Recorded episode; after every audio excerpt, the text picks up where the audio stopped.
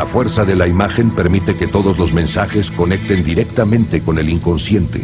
Modifican la percepción de la realidad con elementos audiovisuales y generalmente no se trata de provocar reacciones reflexivas o de producir material con fines artísticos. Se trata de vender una realidad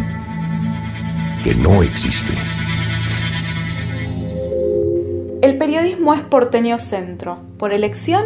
o necesidad. Analizamos la estructura, los modos de financiamiento y el rol del Estado. Nos preguntamos cómo reciben y rebotan las miradas enfocadas solo en la ciudad de Buenos Aires y el área metropolitana de Buenos Aires en las localidades de provincia, sus medios y sus representaciones. ¿Qué pasa tierra adentro? Esto es un podcast, de, la de la tribu. Fuerte al medio. La política, el Estado, los medios, el mercado y la comunicación pensada a contramano. Para escuchar nuestros podcasts, ingresa a fmlatribu.com barra podcast o búscanos en todas las plataformas de podcast. Fuerte, al medio. Estamos en Fuerte al Medio en cuarentena, haciendo la triangulación, tendiendo puentes desde Caballito hasta Almagro y desde allí hasta Bernal. Así está Agustín Espada que me acompaña en este programa. ¿Cómo estás, Agustín? Hola, Santi, ¿cómo andas? Eh, espero que bien. Este, y mm, pensando, eh, tirando algunas líneas eh, para encontrar temas y encontrar discusiones y recuperar profundidad también en el análisis de, las comunicaciones, aún en tiempos donde pareciera que no pasan otras cosas eh, por fuera del coronavirus o la negociación de la deuda. Es un ejercicio que hacemos los fines de semana, pensar nuevos temas para fuerte al medio, pero los seguimos encontrando. Es cierto, cuando nos vimos la última vez para hacer fuerte al medio, llegamos a caracterizar a la etapa como dinámica y de largo aliento. Creo que ninguno de los dos imaginaba que iba a durar tanto y lo que hoy sabemos es que eh, desconocemos cuándo va a terminar, pero seguimos subrayando esa idea de la dinámica a la que le agregamos una complejidad con el paso del tiempo y parece que no pasa nada, como bien decís, pero pasan muchas cosas. Y una característica que podríamos agregar a la, a la, cuestión del dinamismo es que la cuarentena profundiza muchos de los rasgos que los funcionamientos económicos, socioculturales eh, y de otra índole, quizá los económicos también, pero no es nuestro área específica, eh, ostentaban en la etapa previa a la cuarentena. Y entonces lo que empezamos a encontrar una vez que eh, esta crisis se consolida como periodo y no sabemos hasta cuándo vaya a durar, va desarrollándose en el tiempo. Y entonces vemos cómo, por ejemplo, eh, el rasgo de la centralización en la producción de los contenidos del sistema de medios, que es, previo, se consolida también en el marco de la cuarentena. A partir de eso nos preguntamos hoy si el periodismo y los contenidos de los medios son porteñocéntricos por elección o por necesidad. Cuando la cuarentena empezaba y llegaba sus, sus primeras semanas, me arriesgo a decir que hasta el primer mes, un poco casi que estábamos encantados por eh, los cambios que, el aislamiento social preventivo y obligatorio arrojaba sobre nuestras, nuestras rutinas, nuestras formas de consumir, nuestros usos de los medios de comunicación o de las tecnologías. Pero el continuo, la continua prórroga y, la extensa duración, que como bien decís Santi, no sabemos eh, hasta cuándo va a ser, de la cuarentena nos lleva a estar más atento a las continuidades o como bien decías vos, cómo eh, el coronavirus pone sobre la mesa cuestiones de larga data o cuestiones eh, eh, características y estructurales de nuestro funcionamiento social, económico y político, como por ejemplo la precariedad y la cantidad de personas que viven en condiciones muy malas en, las villas, tanto porteñas o del conurbano bonaerense. Eh, todas esas características la, el coronavirus los pone sobre la mesa, en algunos casos los profundiza, en otros casos los problematiza y los hace nuevamente eh, visibles. Y en nuestra materia, en materia de medios de comunicación, la centralización de la información y sobre todo las construcciones discursivas y noticiosas en eh, la ciudad de Buenos Aires es uno de esos rasgos que estuvieron siempre ahí, pero que el coronavirus nos vuelve a traer y nos pone eh, frente a nuestros ojos.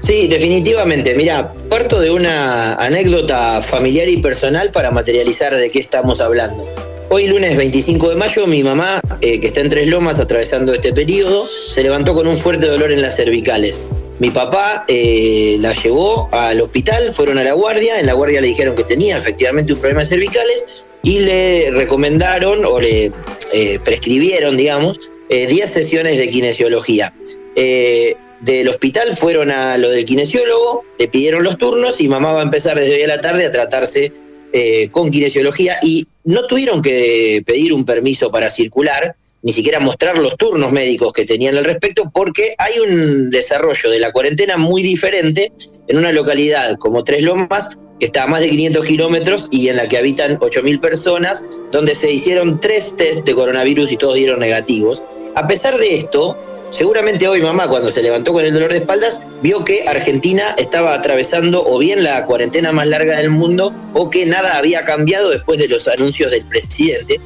cuando en realidad lo que, le lo que constataba su dolor de espaldas y su vida cotidiana es que estamos en escenarios diferentes, incluyendo que mamá está en la misma provincia de Buenos Aires de la que vos dialogás conmigo eh, esta tarde en un contexto de confinamiento bastante diferente. Sí, porque te diría que el dinamismo eh, que tuvo en una primera etapa eh, todo lo que, lo que tenía que ver con con la cobertura y las decisiones políticas sobre el coronavirus, lo tiene hoy de heterogéneo esa, esas mismas decisiones políticas y esa misma cobertura eh, de agenda o de noticias que podrían ser, pero, pero no son.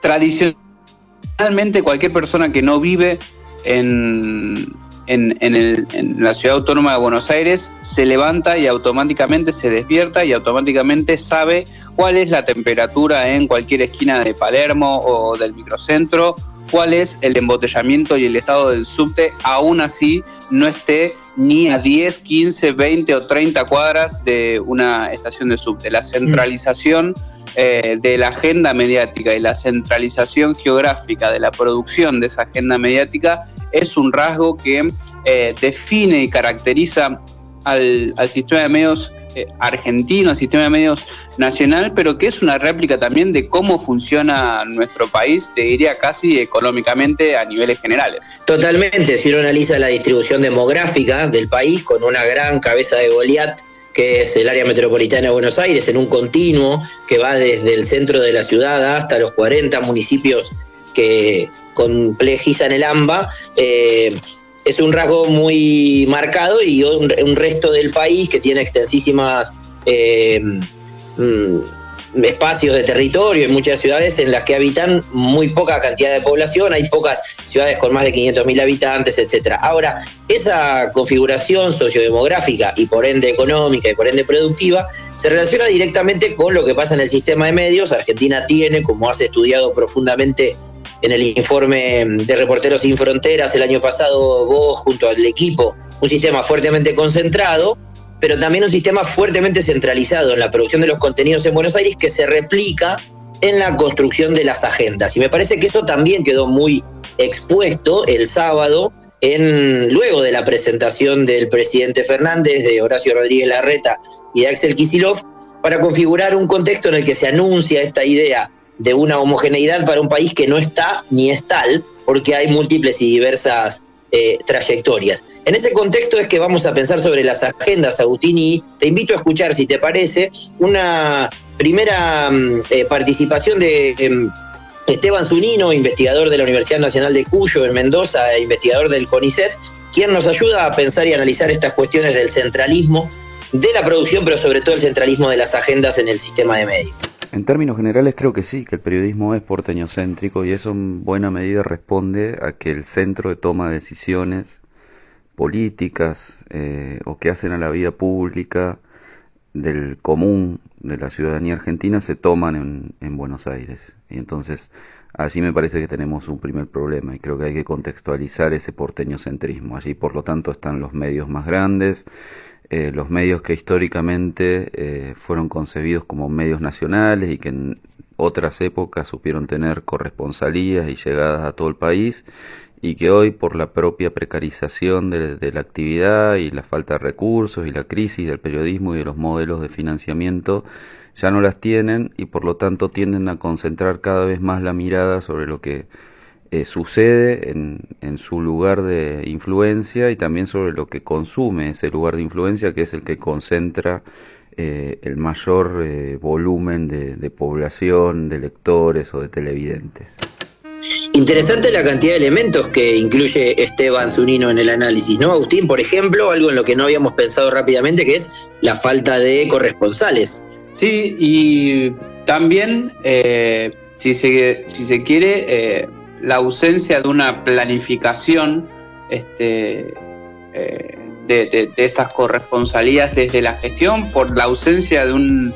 de un pensamiento, de una necesidad de una cobertura nacional, ¿no? Muchísimas veces eh, nosotros y en nuestro país eh, se hace referencia a lo nacional sin que eso nacional sea eh, preferentemente federal e inclusivo de todas las realidades y amplias realidades geográficas. Pensaba a partir de lo que planteaba Esteban de la centralidad del poder político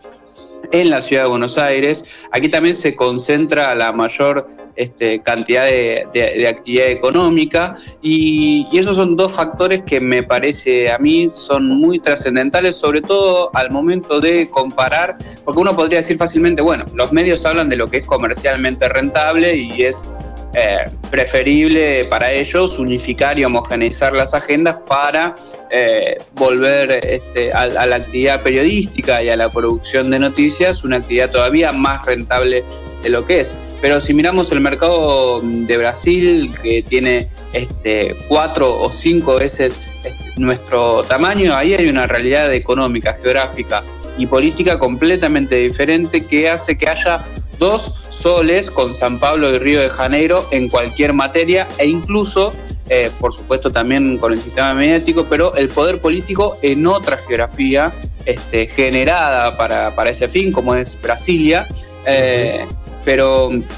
digo, al momento de eh, analizar la concentración y la centralización geográfica de la producción de noticias, eh, es inevitable, como dice, como bien nos cuenta Esteban, incluir todos estos factores, porque no es solamente el mercado que es malo, malo, malo, este, del sistema de medios, sino es las condiciones estructurales en las cuales nace, se desarrolla y vive ese sistema de medios. Sí, totalmente, eh, con una, eh, una especie de, retroalimentación ¿no? que, opera muy fuertemente para ir profundizando cada vez más, y uso el gerundio porque esto pasa y se desarrolla todo el tiempo, para ir profundizando ese registro que tiene que ver con centralización de poder político, centralización de ciclos productivos, la presencia del puerto, etcétera, y hashtag el rol de los medios en ese contexto, eh, acompañando ese proceso. Mira, yo retomé eh, los datos que ofrecía la Defensoría del Público de Servicios de Comunicación Audiovisual en el estudio que realiza mm, desde su origen, que es el análisis sobre eh, los noticieros en la televisión. Están los resultados en su página web que se pueden acceder de la etapa pre-pandemia. El monitoreo de programas noticiosos de canales de aire de Buenos Aires, de la Defensoría del Público, de Servicios de Comunicación Audiovisual, es un informe que revela qué es noticia para los noticieros. Se realiza desde el 2013 y ha relevado, clasificado y comparado 78.289 noticias que ocuparon 2.800 horas distribuidas en los más de cinco años de investigación. Y este informe, que es anual, tiene en su registro del primer quinquenio analizado, el, periodo del 13 al 18 de este siglo, ejemplos muy claros respecto de ese centralismo que nosotros vemos como rasgo en la actualidad y lo explicamos por los ejes que nos propone Esteban. Si uno analiza en los noticieros de los cinco canales de televisión abierta, por lugar geográfico, el 77% de las noticias totales brindadas en ese periodo eh, de tiempo por los cinco canales eh, sucedieron, fueron sobre acontecimientos que sucedieron en Buenos Aires y el área metropolitana, es decir, en la ciudad y el área metropolitana. Y por ejemplo, el 60 de ellas fueron noticias policiales, de tiene que ver con el género, pero estamos hablando de datos muy certeros que nos permiten identificar una trayectoria de largo plazo. Sí,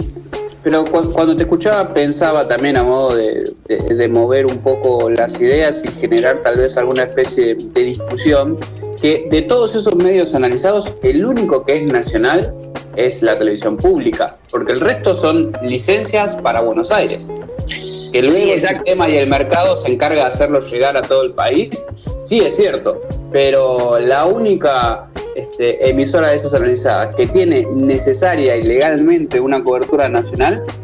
es la televisión pública. Creo que si hablamos de diferencias entre medios, un capítulo aparte eh, merece la televisión. En, según todas las encuestas a las que uno accede, la tele sigue siendo el medio por el cual mayor cantidad de gente se informa. Y allí sí que las diferencias o el porteñocentrismo es muy fuerte. ¿En qué sentido? En que en las provincias eh, son muy vistos los noticieros locales que abordan la realidad predominantemente local y que tienen poca capacidad de llegada a la realidad nacional, salvo que sea a partir de un refrito de las grandes señales de Buenos Aires, pero durante las 24 horas del día, eh, sobre todo en época de pandemia, lo que se consume en las provincias son eh, contenidos generados a partir de los canales de noticias de Buenos Aires. Entonces allí sí la posibilidad de acceder desde medios que se pretenden nacionales a la realidad local es muy difícil salvo que suceda algún tipo de hecho conmocionante que obligue a esos medios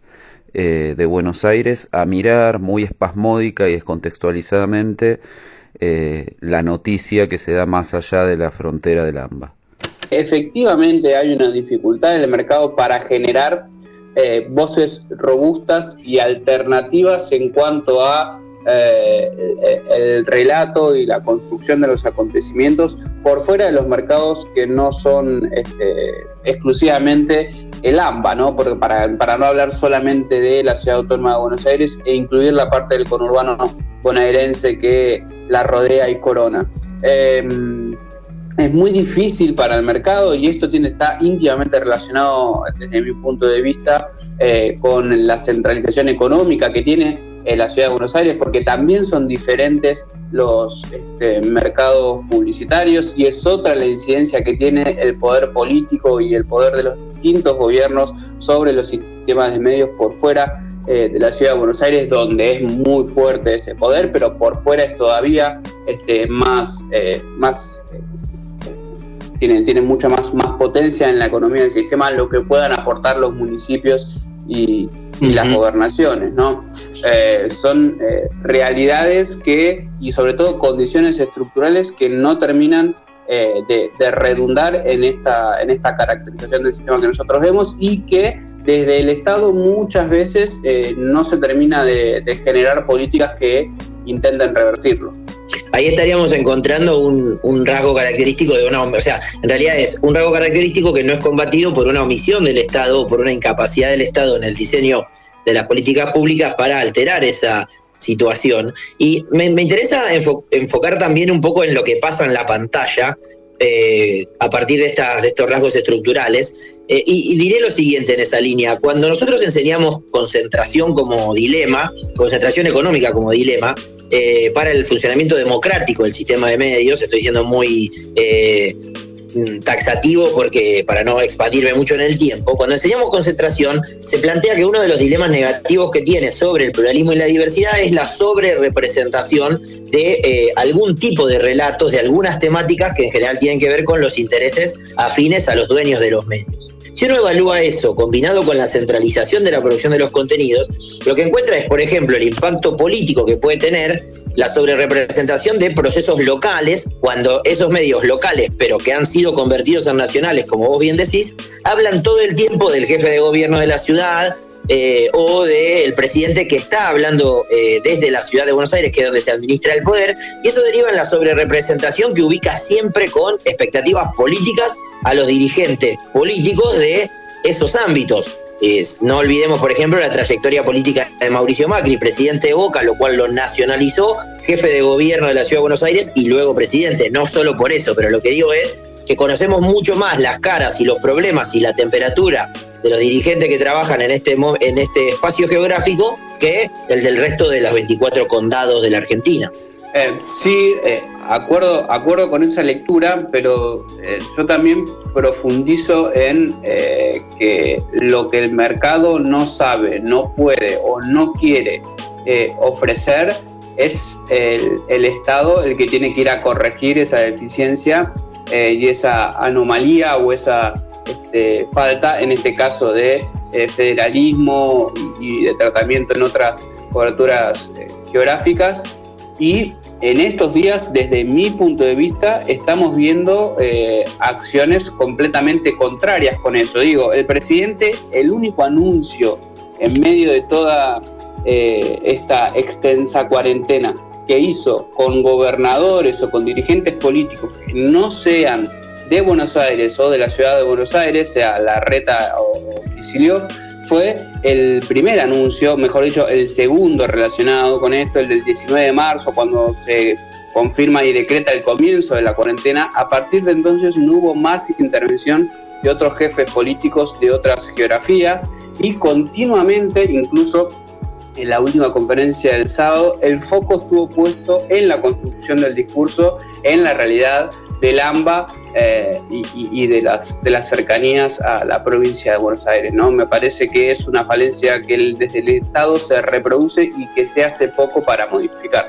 Sí, podríamos decir que hay relato del diálogo planteado con el resto de los gobernadores. En la propia presentación del sábado, Fernández hablaba de una reunión con los gobernadores de las áreas más complicadas, eh, en Chaco, Schiaretti en Córdoba y Río Negro, que creo que tiene una gobernadora mujer, no recuerdo su nombre ahora, perdonen por, por eh, esta falencia de, información, pero digo, hay relato de eh, reuniones de las que no conocemos sus detalles y recordaría dos cosas más para, pero